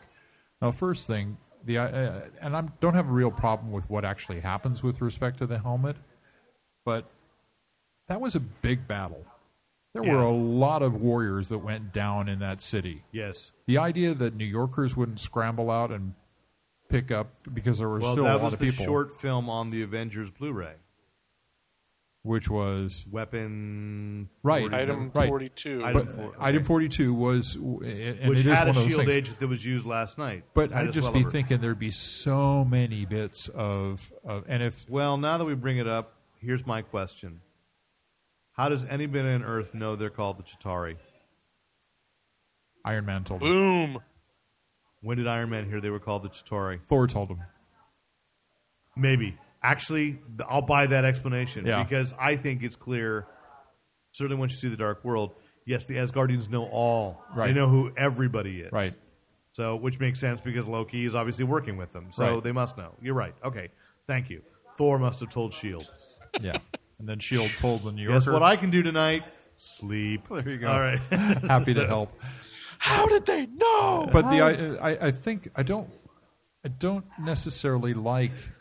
I think on Warehouse 13, uh, the the MacGuffin there got tired really fast. It's like Okay. trying to guess what the artifact is and what its effect Yeah. on people is, and and and agents getting affected by artifacts. And I really want them to break away that from this Yeah. this this twist so fast, and I, they really need to do more episodes. Well, and that's what I feel is like I want to see, as we've said, and I- at this point we can say if you have the Iron Man three Blu-ray, Dave, you must the Iron Man three, uh, the Agent Carter short film, and they've said they're going to develop Agent Carter as a television series. Then I want to get to that where if that's where they're going to go. Um, you know, if like for the end of the first season, I want to see things to break. I don't want it to be freak of the week, which is what it has been. Right. Like this plagued the beginning of Smallville, and I think Smallville held on to it too long. That you have a pattern, and they haven't really done a great job yet of breaking from the pattern. I want some arcs. I want them to deal with And yet, espionage. and I think they are beginning that by establishing the big bad of whoever is behind Centipede. right. Um, the rising tide kind of got dropped last night, and so there are, there are pieces that I think are going to come together. And I'm glad, and of course, I wasn't going to turn my back on this show, even though I wasn't enjoying it as much as I wanted to. Um, I think it's getting better, but it still it does need to. I you know yes, I need to see this. I I want to see an episode. Give me a one-off that has nothing to do with the mysteries Right. the ongoing mysteries. I don't want this. I I don't give me an episode where somebody doesn't make a reference to Coulson having died. It's funny because last night's episode was really almost like two different shows. And Yeah. when we were hitting about the 28 minute mark, Justin, who didn't see a clock or anything, said, "Wow, this really was a. This feels like it was a very fast episode." Because it was kind of resolving the way Yes, so many you think they're going to Yeah, resolve. and then they with- gave a nice twist. So I think it was a well-written so, episode. but the second half was terrific. yes, The first half, and that's what makes the it the same. best episode I've seen. Yeah. is because that second half was exactly what I want to see. Yes. give me the characters. Give me the characters I care about. Stop trying to throw some down my throat like the Skye Agent Ward relationship. Right. which isn't turning out to be that interesting. But the reality is, any series that starts like that, you have your best laid plans, and the reality is, is you, when you're developing a show, you have to be willing to throw those away because something doesn't gel quite the way you want it to, something doesn't click. And here are the things that click: that it took six episodes for what was obvious from episode one. Fitz and Simmons need to be together. Yeah. you know, it takes them six episodes to figure that out. When we figured it out from the they their talk. names. They talk themselves into figuring it out. during Yeah, the- yeah, you know. Um, and Coulson's thing is why I don't think he's an LMD. He has the scar. yeah, He remembers being dead, yeah. and I mean that's more. I'm gonna. Programming. You, all right, we're gonna have a big bet. We're gonna have to come up with off off microphone. We'll come up with a good bet. Okay. and then we'll we'll announce it on the podcast, and we'll go through with whatever it is. Okay. when the time when the revelation comes, what happened to Coulson? Clark Gregg said himself before the show even started, haven't you ever heard of an LMD? He didn't know what the answer they were going to give. Okay. That was something he said when he was saying like, "Can I can come back?" Yeah. Not before, not when they had actually announced that he That- was. Jill was they coming don't, back. but it was done. They didn't have to announce it just because they were done. Uh, Yeah, okay, We're maybe. going to come up with a good bet. Um,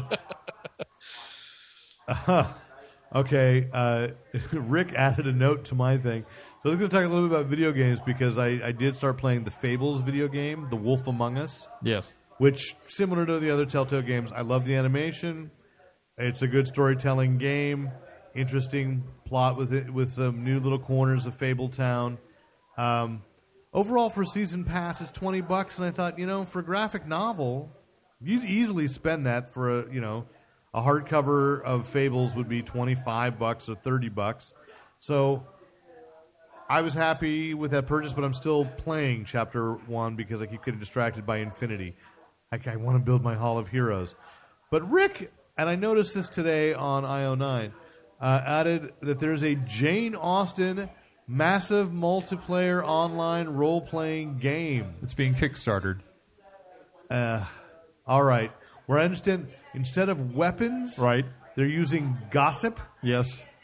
Um, I think this is this is wonderful because it validates the form for more than just uh, right now. The only massively multiplayer online. If anybody, games- by the way, would like to come down here uh, and slip Rick a cup of testosterone, we'd love that. I didn't say I was going to play it. I Oh, appreciate. oh, I, you say that? I appreciate things that make other people it's happy. going to be a And Jane bonding. Austen- it's going to be a bonding experience Come for on, your wife, isn't it? Uh, you are a director of Nate- fine arts. Nate, it's on the you have checklist. to It's on understand how popular and how wonderful Jane Eyre is for so many people. Officially, I'm a director of VAPA. VAPA. Okay, fine. Visual and Performing Arts. There you go. Yes. But but what, what's your take on Jane on the popularity of Jane Jane Austen? Oh, Jiminy Christmas! Everybody loves her. Yes. Okay. And so the idea that the idea that you can adapt something like that to something that's typically been associated with um, with people uh, shooting other people from long distance and then crouching over their bodies rapidly. that that we now have a an elegant. That would that would make Jane Austen more interesting to me. yeah, well, they don't do that. They do that in Halo and other. there are soldiers in Pride and Prejudice. I've read it. Yes, indeed. but and they're zombies. probably not going to be doing you know desecrating your corpse in Jane Austen. Probably not. The the idea that that this Probably. is this is now this would validate it for so many more things that you could that you would open up people's eyes to uh, to doing more virtual virtual worlds and and allowing people to you know the idea that you could um, for example there have been a couple of times when people have had uh, online conferences mm-hmm. so imagine if you could go to um, a virtual comic con and you're there in with Which all I kinds think of people is going to happen. I, I think it How will long happen do you have too. to wait in line at this virtual con? You don't have to wait in line ever because every room has more has an infinite with, amount of but with- space, no, but with your luck, the and all the seats are front row center. the uh, panel will will just start, and your internet will go down. You will lose connection. Um, no, because actually, Facebook is trying to do that. There is a Facebook Comic Con, and I don't understand Second Life, it. Second Life was trying to do it uh, Yeah. way back when. And I think you know, no, I think that there there's room for that. I think it's fine. I think it's funny that I just think it's funny that there's a A Jane that Austen. gossip is the weapon. It totally Exactly. makes sense to me, and I mock. But and, um, and you're going to get dressed up for different events and No, yeah. I I think no, it's but great. it, but I could see that. I mean, because I I have definitely seen that. Like with, um, you know, I have a a a daughter and a son, and watching the difference in the way they approach video games, and both equally enjoy. Like my daughter complained, my same complaint. Dad, I'd love to play Infinity, but I just don't have time. There's so much work to do. And I go, oh, I'm so sad that at 14, that's where you're like, you know, where it is. Yeah. But but she's right. She's totally right. But I knew when she was coming up, the games she liked, that and the aspects of like even if you played City of Heroes and there were character creators, I wanted to quickly create a character and get out there and start punching. Right. But I know that there are people in MMORPGs that love all the accoutrements. tweak everything. What color are my fingernails? Yes. My daughter would play the Petz Catz game, and Yeah. that thing, it would be like you'd set her an hour of video game playing, and it would be setting the length of fur for an hour, Totally. and going back in and changing. So I know there are people. there are that- people who play those games and just create characters so you can they can show off their character designs to other yeah, people. yeah, yeah, and that's and, and that that doesn't appeal to me, but I totally get why it does Yeah. to others.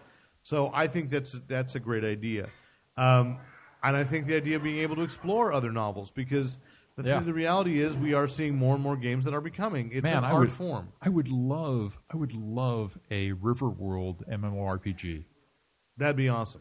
That would be so wonderful. Just to be able to meet anybody in time and That'd be awesome. And on the on the flip side, you know, Marvel launched an MMORPG. Nobody's talking about it. Hmm. That launched in June. Did any of you guys play it?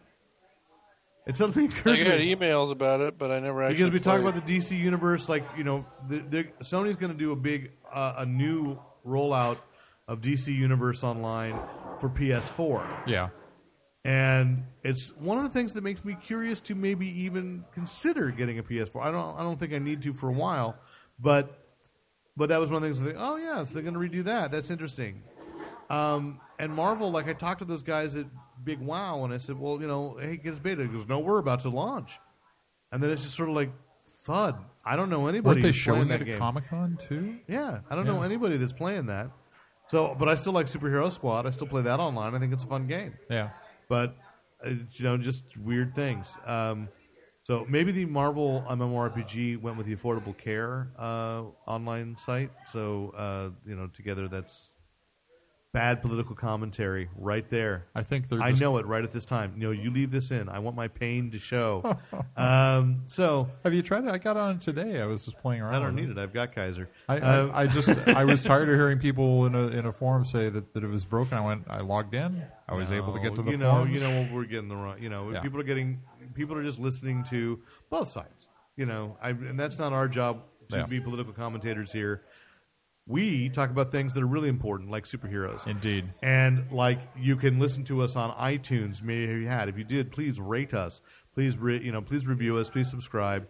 Uh, you can listen to us on the Stitcher app. Please, and by the way, Stitcher app has added reviews too, so you can go in, Oh, cool. review us, and rate us on Stitcher. Can they rate them they rate us in the uh, plug-in on the I don't know if they can from the plugin, but they Okay. just they just launched this, and I haven't had a chance to explore. Uh, you can of course find us at www.fanboyplanet.com, where you will also find a little PayPal app, and I'd be very very grateful. And all the wonderful articles Derek has written that I haven't read yet. Not that many this week, but that's okay. Uh, but we we have a lot a lot of stuff that came out of New York Comic Con that I'm I, from. Uh, Deb Drayson did some interviews, and they're going to be coming up in the next week or so. We've got the dynamic cosplay couple. Uh, Lonnie Carissa Wong is writing, and we got a lot Oh, of cool. photos coming from that. Uh, so there's a lot of a lot of cool stuff coming out of New York Comic Con, and then we're getting ready for Long Beach. So hopefully, hopefully I'll be able to touch down in Long Beach for a little while. Nate's talking about about going We're down. going to to have Long our Beach. Christmas list. And then we're going to have our Christmas list. That's right, before Thanksgiving. So before Oh, Black yes. Friday, we'll have our recommendations. So, uh, you know, absolutely pay attention. And even say, if you see the PayPal app and you like what you're listening to, the reality is it still costs us to host this, and we're doing this for love, not money. But if you feel an urge to kick a little if over, you feel the love, eh, feel free to tip your waiter, and by your waiter I mean me. But if you're here at Seven Stars Bar and Grill in San Jose, tip your waiter there. We thank Paul Cunha for hosting us yet again. I God bless him because I love being here, and uh, and our live studio audience, which and we is have a live studio audience. It's been very quiet, but they're there. Yes, we had a live studio Yes, audience. studio tonight. audience. So, and then people who wandered in are going, "Why? Why are these people still talking?" Everyone's facing away, and then and why are they look over the amplified? shoulder. And they're talking nerd stuff. Imagine that in a bar, Star Wars themed. So uh, anyway, we're gonna go. We you can pick things up at Amazon. And if you have any questions, comments, compliments, commentary, criticism, write into editor at fanboyplanet.com. I'm Derek McCaw, editor in chief of fanboyplanet.com. Where's our man in Los Angeles? You jump, you jump in too fast. I, I Try that again. We got a delay. Try it again. Nate will do it. You want me to go first? No, I want Derek to redo his, and then and then give him your your, your give you Stop his talking space. so I can. Okay. I'm Derek McCaw, editor in chief of fanboyplanet.com. I'm Dick Costa. And I'm ever so patient, Rick Brett Snyder, reminding you to Use use, your your powers powers only for good. And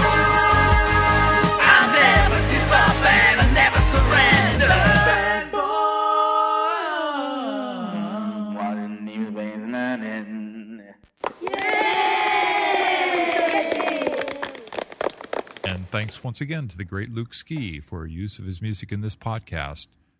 Visit Luke Ski at www.thegreatluke,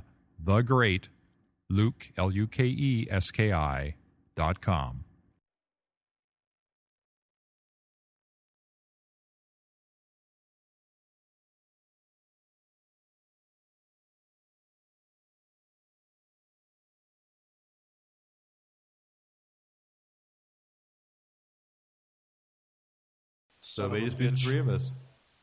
But we do have, um, even though the quality is probably low, we do have an interview with Chris Tallman to interject in. Uh, so that'll be good. Have you uploaded that yet? No, I have not because I have not had a chance to take it off of my recorder. Okay. Um, but that's uh, that's the one thing I will guarantee I will do tonight before I go to sleep, and then hope you cut like. I will try to awkwardly slice off the silly conversational parts at the beginning. It's just like, "Hey, how are you? Haven't talked to you in a while." Blah blah blah blah, and then it, there's a point where we begin with, and now we're talking to Chris Tallman at the. Okay. Or, or not. I can do that. Okay. So. yeah. Hey, you want to start, Nate? I think we should just go ahead and go. Sure, let's do it. Alrighty. And a one. Oh, actually, you know what? Before we start, Derek, uh, th- uh, there's a guy that I'm working with who did a comic, and he's trying to get production, I guess. So I gave him. He's got connections already, like with Archaia and Oh, okay. IDW. Uh huh. Uh, but I gave him my card and wrote your email on the back just Okay. to see if we could Yeah. interview him or something. Sure.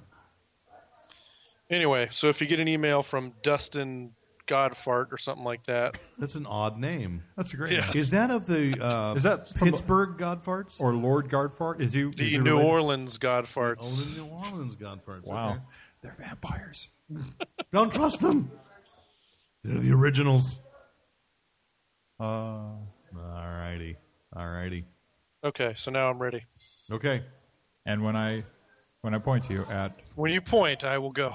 three, Still my Two. favorite part of the whole evening. one, listen up, fanboy.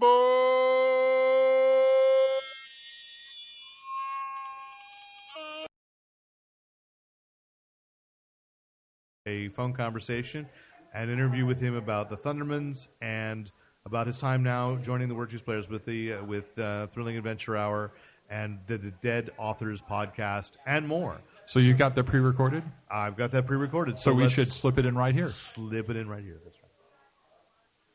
That sounded dirty. So that's it for the couple people listening uh, live. They have to listen to the podcast when it actually goes up, so that you can hear the Chris Tallman interview.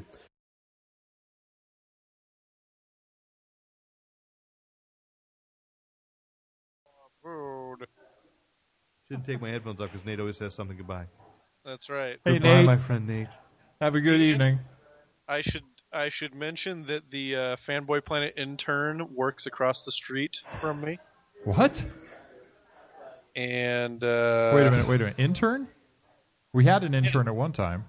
Yes, she works across the street from me. You mean Stephanie? No. Yes, Oh no, Stephanie was never our intern. We had an intern. Remember? Yeah, we did. And and Lon scared her off.